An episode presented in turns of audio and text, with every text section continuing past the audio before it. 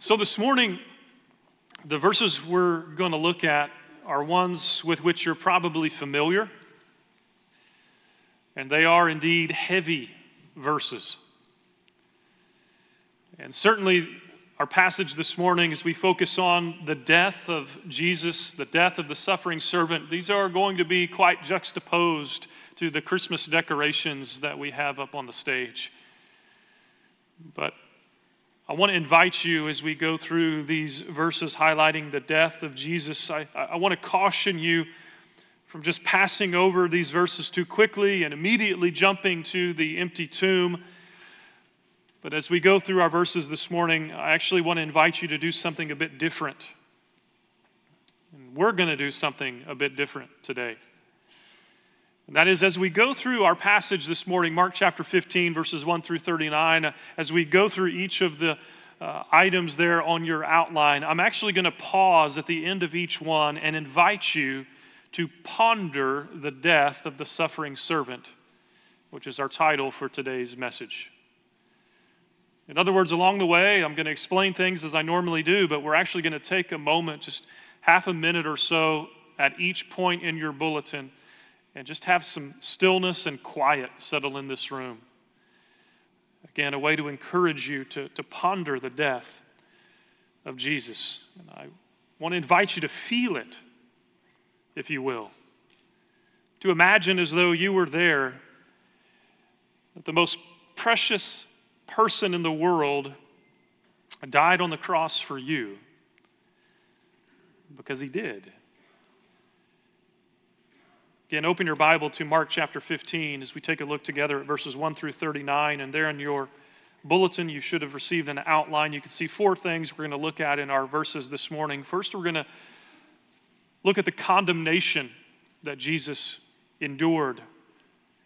Then we'll take a look at the cruelty, the physical cruelty, and the shame that he endured. Then, number three, we'll take a look at the crucifixion itself and the horrendous suffering that Jesus went through and suffered for you and for me. And then finally, we'll take a look at this remarkable confession that takes place as a result of it all. So, again, grab your Bible, open up to Mark 15.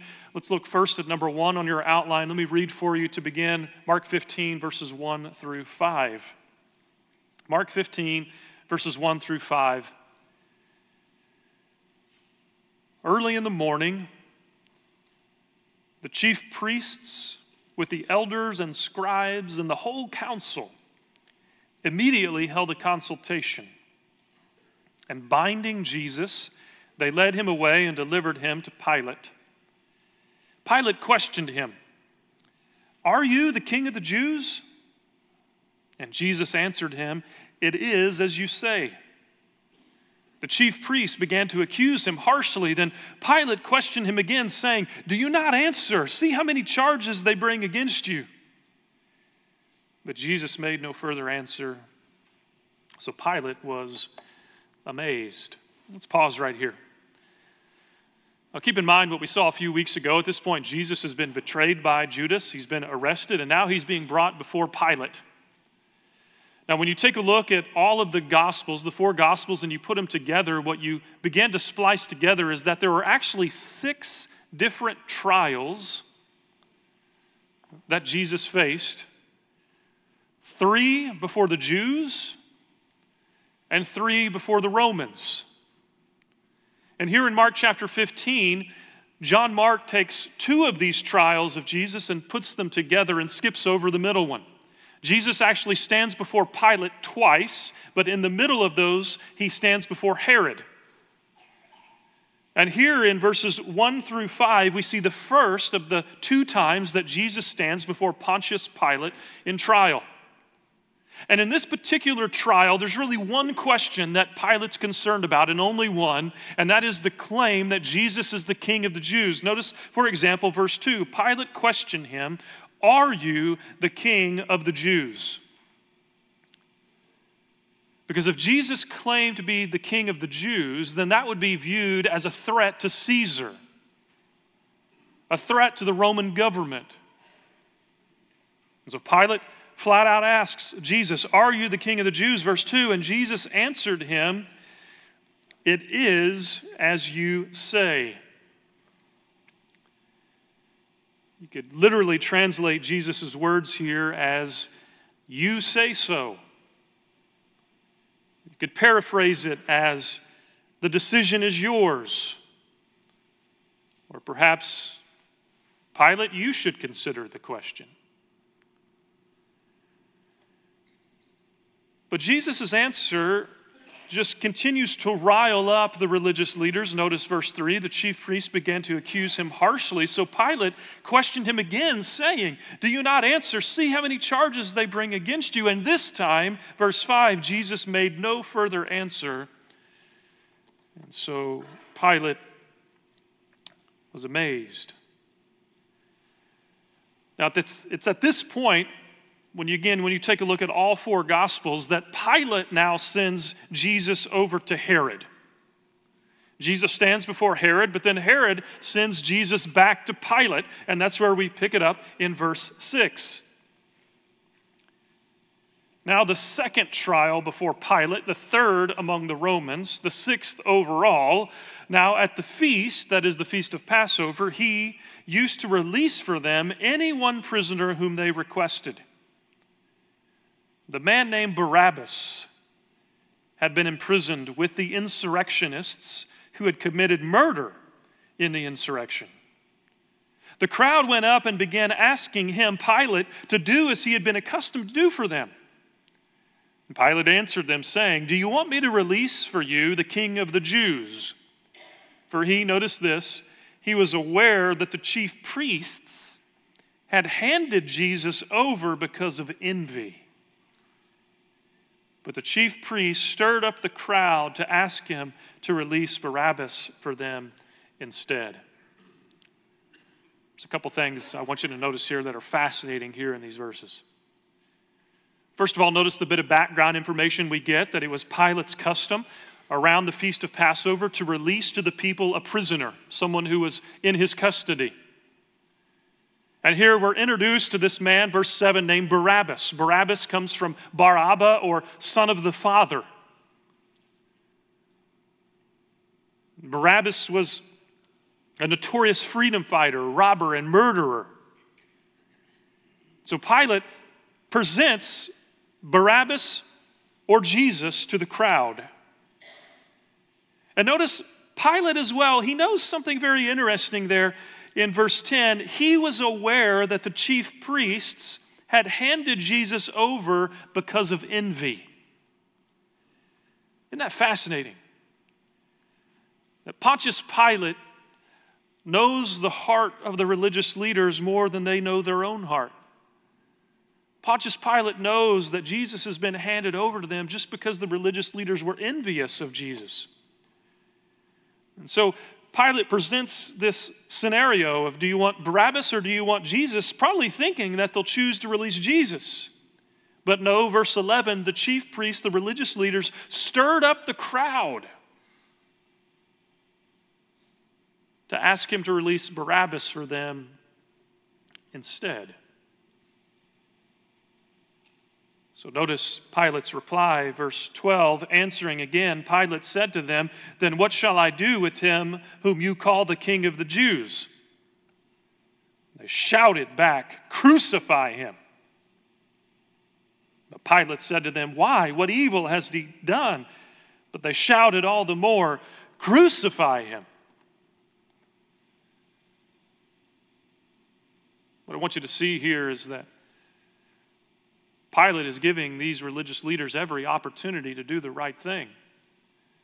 But in their envy, they're blinded.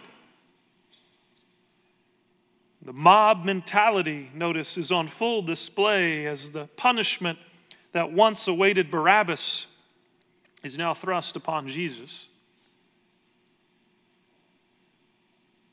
There's a lot that could be said here in these verses which highlight the condemnation that Jesus faced, that he experienced on that day. But what I want us to focus in on for our time this morning is the substitution that takes place here in the text.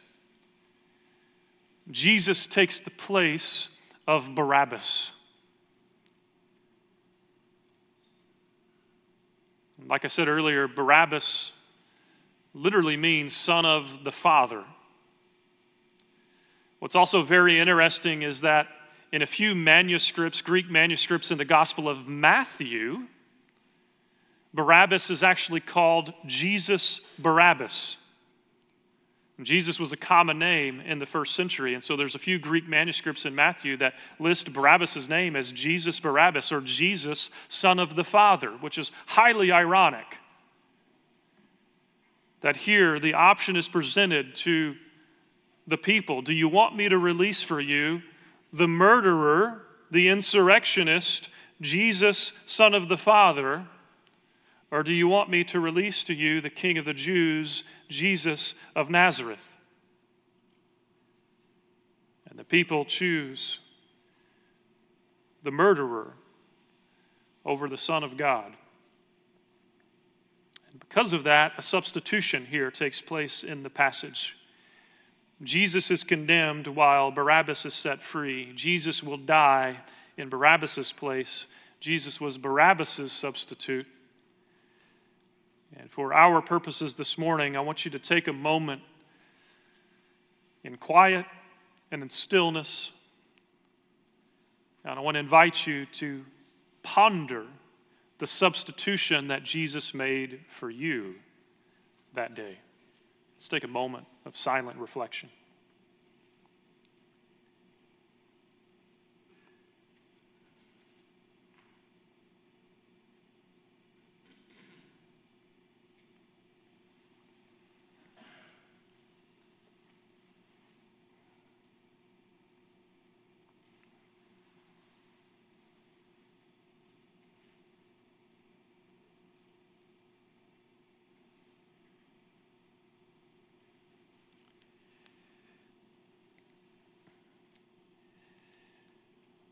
Jesus, it is hard for us to imagine the depth of love you have when you, before the very foundation of the world, knew that this was the plan. That you would condescend and take our place, that you would be our substitute.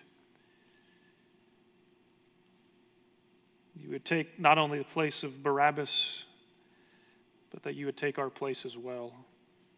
So we thank you. Let's take a look at number two on your outline and see the cruelty that Jesus endured as we ponder, continue to ponder the death of the suffering servant. Mark chapter 15, let's look at verse 15. Wishing to satisfy the crowd, Pilate released Barabbas for them. And after having Jesus scourged, he handed him over to be crucified. So now, here in the text, we transition from Jesus standing before Pilate to now the Roman soldiers who will oversee Jesus' crucifixion. But before we come to the crucifixion, first we see the cruelty. As Jesus, John Mark tells us, Jesus is scourged before he's handed over to be crucified.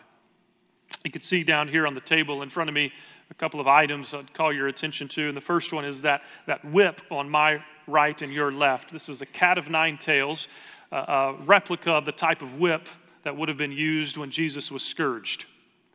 Now, what's missing from this one is that often in, in the first century, each of those nine strands would have on the end of it a piece of bone or glass or something fixed to it so that when a person was whipped with it, it would attach itself to the skin in their back. And when they pulled it back, it would rip the flesh from a person's back. A, a Roman flogging or scourging was a brutal physical beating. And imagine, if you will, prisoners were stripped, tied to a post, and beaten on the back with a whip like this.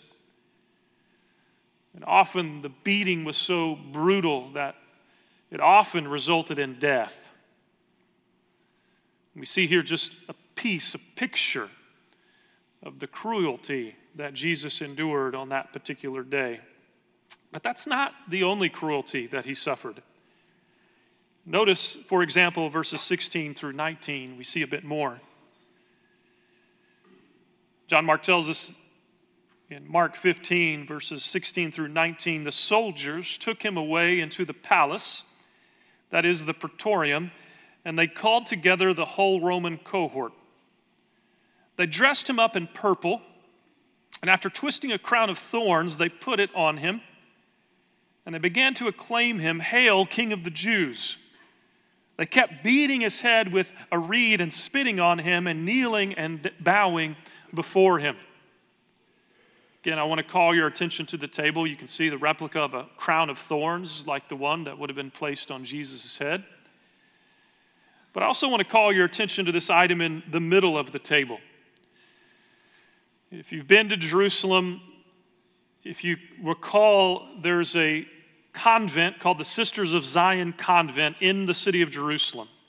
And down in the basement of that building on the Via Dolorosa, there is on the floor uh, a piece of pavement stone with carvings in it. And this is a picture of that particular stone.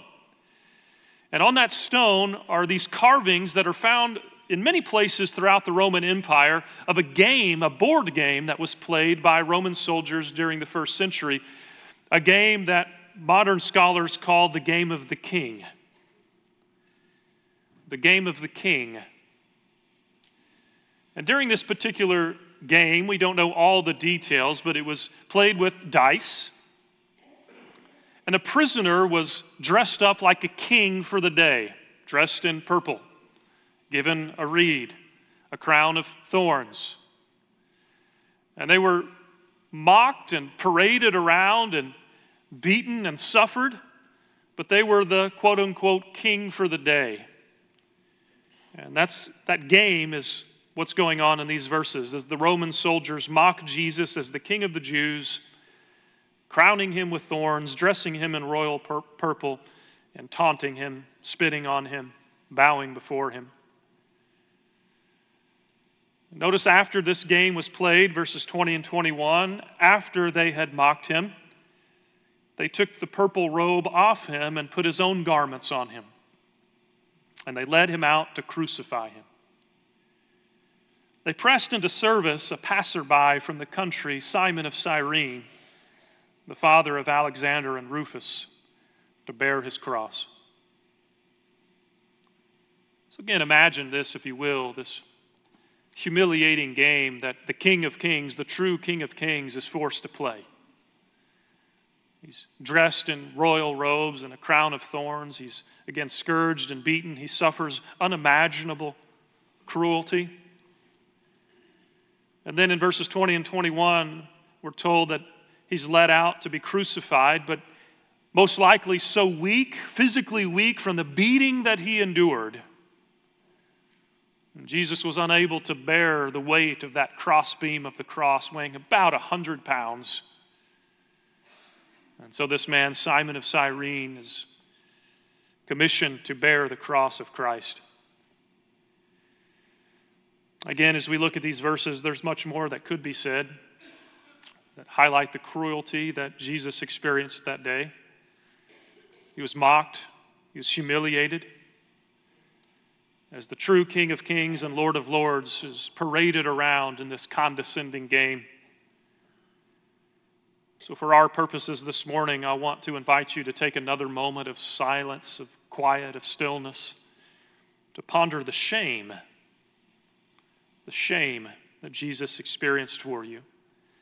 Because the truth is, sin brings shame upon us. But Jesus here left the glory of heaven, took on flesh, and experienced and suffered the shame and humiliation that you and I deserve. Let's take a moment to ponder the shame of the suffering servant on our behalf.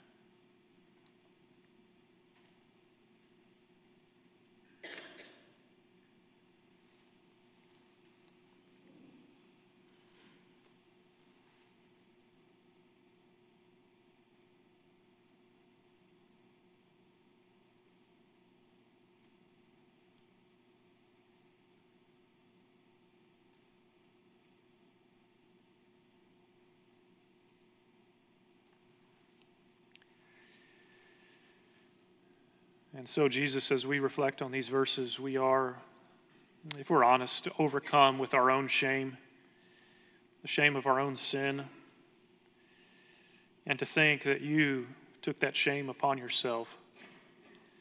that you, the God of all glory, the God of majesty, suffered the shame and the humiliation, being paraded around a criminal, when indeed you're the righteous sufferer.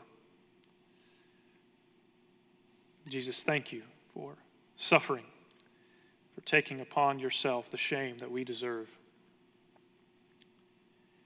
Let's take a look at number three on your outline as we come to the crucifixion, as we continue to ponder the death of the suffering servant. Mark chapter 15, notice verses 22 and 23. Then they brought him to the place Golgotha, which is translated place of a skull. They tried to give him wine mixed with myrrh, but he did not take it. So notice as you're following and tracing the steps of Jesus here, Jesus is now brought outside the city of Jerusalem. They bring him to the place called Golgotha, an Aramaic word meaning the place of the skull. We often call it Calvary, which comes from the Latin word meaning skull. The exact location is uncertain, but it's most likely the Church of the Holy Sepulchre in Jerusalem today. But notice there at the site of the crucifixion, verse 23 tells us they tried to give him wine mixed with myrrh, but he did not take it. It was common for those who were about to be crucified to be given a sedative drink of wine mixed with myrrh as a way of dulling your senses and decreasing your pain. But Jesus refused the drink.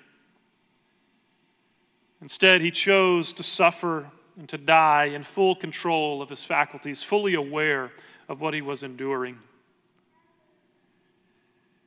And then, in just a few simple words, we read in verse 24 and they crucified him.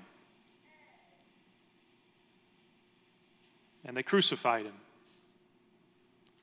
There on the table in front of me, you can see a replica of a nail similar to the one perhaps that was nailed in each of Jesus' arms and in his feet.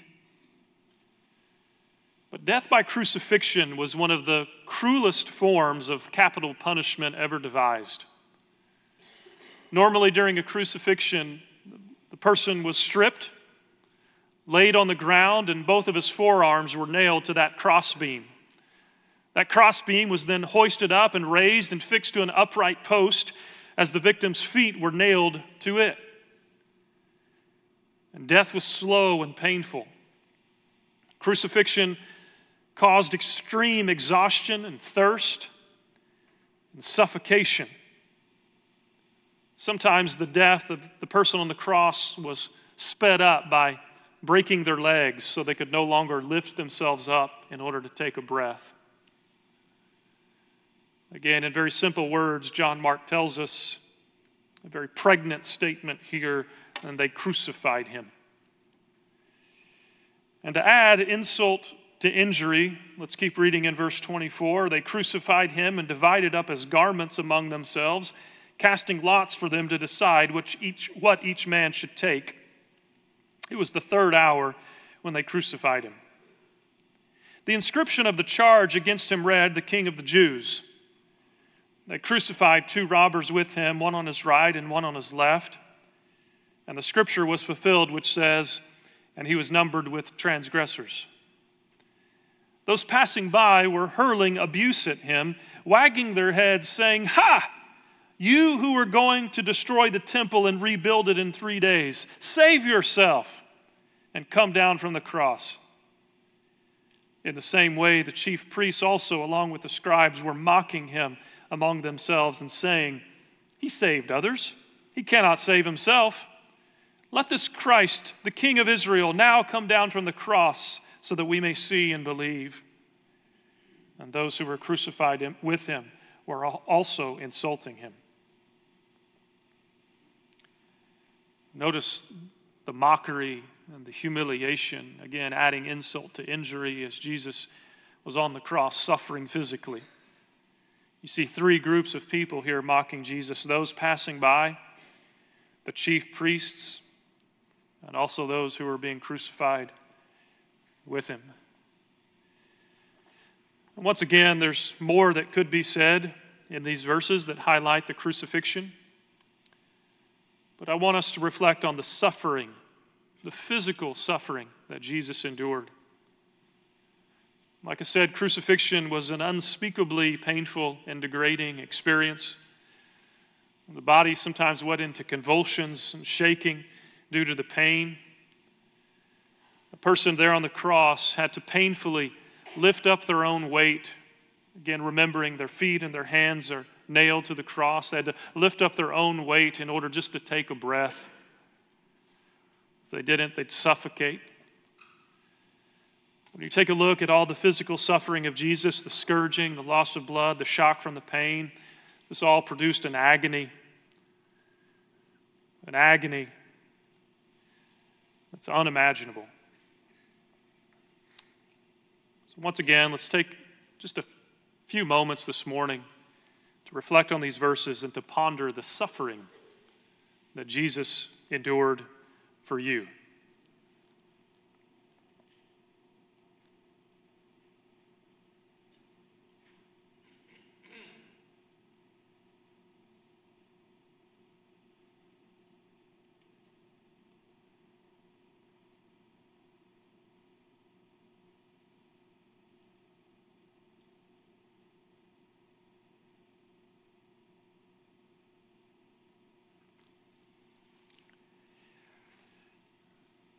Jesus, we are overcome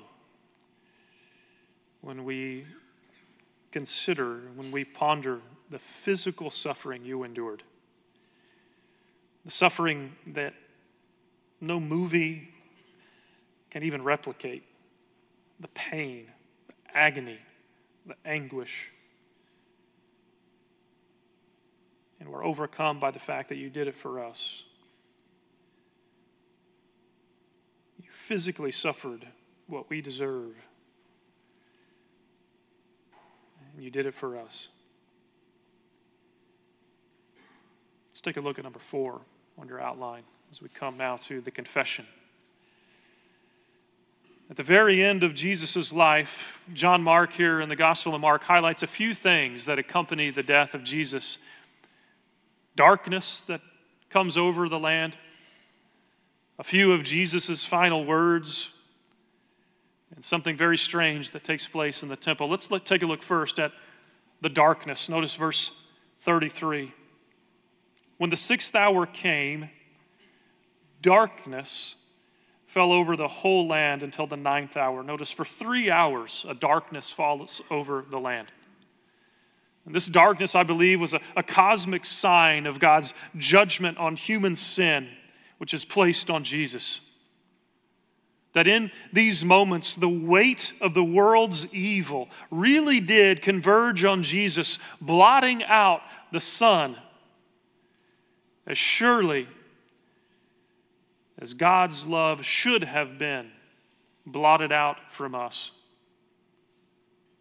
As Jesus took the weight of our sin on himself. The second thing that John Mark highlights here are some of Jesus' final words. Verse 34 At the ninth hour, Jesus cried out with a loud voice, Eloi, Eloi, Lama Sabachthani, which is translated, My God, my God, why have you forsaken me? When some of the bystanders heard it, they began saying, Behold, he is calling for Elijah. Someone ran and filled a sponge with sour wine and put it on a reed and gave him a drink, saying, Let us see whether Elijah will come to take him down. But Jesus uttered a loud cry and breathed his last. What I want you to see here are some of Jesus' final words that express the unfathomable horror of his separation from God the Father, who cannot look on sin. And Jesus here experienced a separation from God the Father, a break in the fellowship that he had enjoyed from eternity past. And Jesus died, separated from the Father, so that you and I might be made right and reconciled. Here in this moment, I want you to remember that this moment is the climactic moment towards which the entire Gospel of Mark has been moving all along. All along in the Gospel of Mark, we've seen this phrase, on the way, on the way, on the way. And Jesus has been moving on his way to the cross this entire time. And here we finally come to the moment where he takes with him the sin of the world, my sin and your sin. And that weight is placed upon him on the cross. Because of that, he says, My God, my God, why have you forsaken me? The third thing that John Mark records here in the final moments of Jesus' life, verse 38 and the veil of the temple was torn in two, notice from top to bottom. The veil there in the temple separating the holy place from the most holy place, keeping people a safe distance from the very holy presence of God. This curtain temple, John Mark tells us, is torn in two from top to bottom. Notice the passive voice, it's torn in two from top to bottom, meaning it's God Himself that tears this curtain. The tearing of the temple was a sign that Jesus' death not only ended the need for repeated sacrifices, but it also opens up a new and living way of free and direct access to God. As we reflect on these verses, again, there's much more that could be said, but what I want you to take a moment to reflect on is the separation from the Father that Jesus suffers for you and for me. Jesus was separated from the Father, something that you and I deserve because of our sin, but Jesus took it upon himself.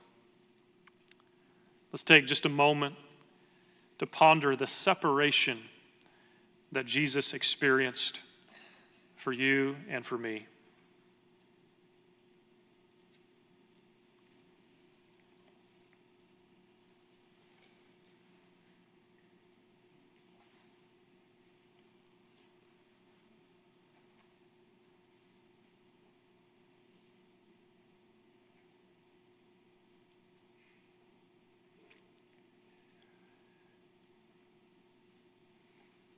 Jesus, of all the things you endured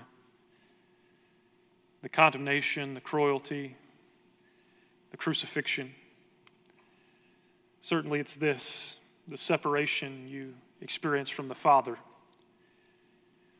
It's certainly this that's the worst of all. And as we think about the fact that you did this, you came on the way this entire time from before the foundation of the world, you knew that this was the plan and you endured the cross, despised the shame for us. What else can we do but say thank you? Thank you. There's one more thing I want you to notice that is verse 39.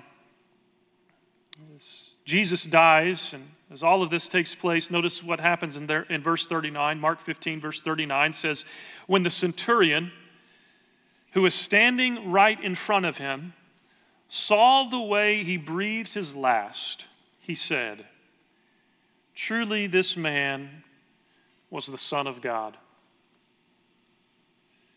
Take note of this climactic confession here in verse 39 that a Gentile centurion of all people a Gentile centurion is the one who sees these events and confesses that indeed Jesus is the Son of God. Final thing I have for you this morning is to ask the question what about you? As you ponder all that Jesus endured on this day, what do you believe about him? The good news I have for you this morning is that, as we see here in this passage, Jesus is our substitute. He took our place. Jesus experienced the shame of our sin. He suffered the punishment that we deserve. He was separated from the Father for us. And so, my question to you this morning as you look at the confession here is, is, is this your confession? Do you believe that Jesus is the Son of God, who died in your place, who took upon himself your shame, who took upon himself your punishment, who was separated from the Father so that you might be reconciled. And if you've never put your faith in Jesus, I want to invite you right here in this moment, whether here in this room or watching online, to put your faith, your trust in him. There on the backside of your outline, I've given you some application questions to consider. But your one thing for this week is this. I would encourage you, I know we did some time here, but I would encourage you to spend some more time this week pondering the death of the suffering servant. And to ask yourself, what difference has Jesus' death on the cross made in your life? And to spend some time thanking God for what Jesus did on the cross for you. Again, I know these are heavy verses, and it's so tempting for us to to rush to the end, to the empty tomb. But I want to encourage you to not rush past these final events, but to reflect on them meaningfully. Because here in it, we see the very heart of Jesus and a pondering of the suffering and the death of our suffering servant should cause us to ask the question, why? Why would Jesus do this for me? This should then lead us to a place of love. Would you pray with me? Father, we do confess this desire to rush past the death and the suffering of Jesus. And so help us, Father, this week as we reflect on these verses to truly ponder and consider the meaning, the significance of Jesus' death for us. Give us time this week in the, the busyness of our life to ponder the condemnation that Jesus endured, the cruelty, the humiliation, the pain in his crucifixion. And Father, lead us to a similar, similar place of confession. That as we reflect on these events, we like the centurion, confess Jesus is the Son of God who stood condemned in our place, who suffered in our place, who was separated from the Father for us. Father, thank you for sending your Son to do what we could not do so that we could be made right with you. Thank you, Father, for the gift of your Son, and it's in His name we pray. Amen.